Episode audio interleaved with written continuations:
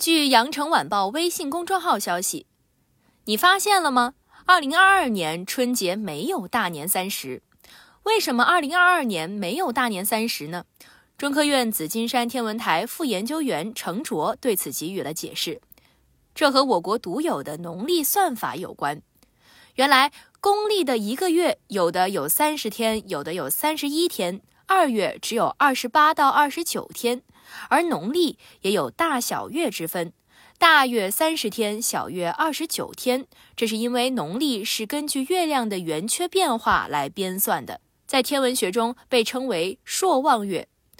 根据中科院紫金山天文台起草的农历的编算和班型，朔日为农历月的第一个农历日，也就是说，每个农历月的初一是朔日，从朔到望，再到下一个朔，一个周期约二十九点五三天。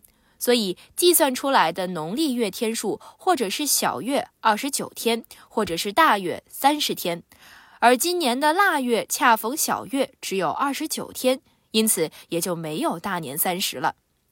实际上，腊月遇上小月的时候并不少，大年三十不见的几率也不算太低。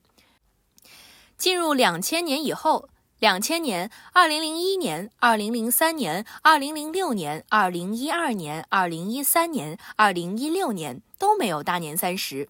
没有大年三十的日子其实并不少见，有时候还会连续出现。比如从二零二五年开始，一直到二零二九年，连续五年也都不会有大年三十了。没有大年三十的除夕，你打算怎么过？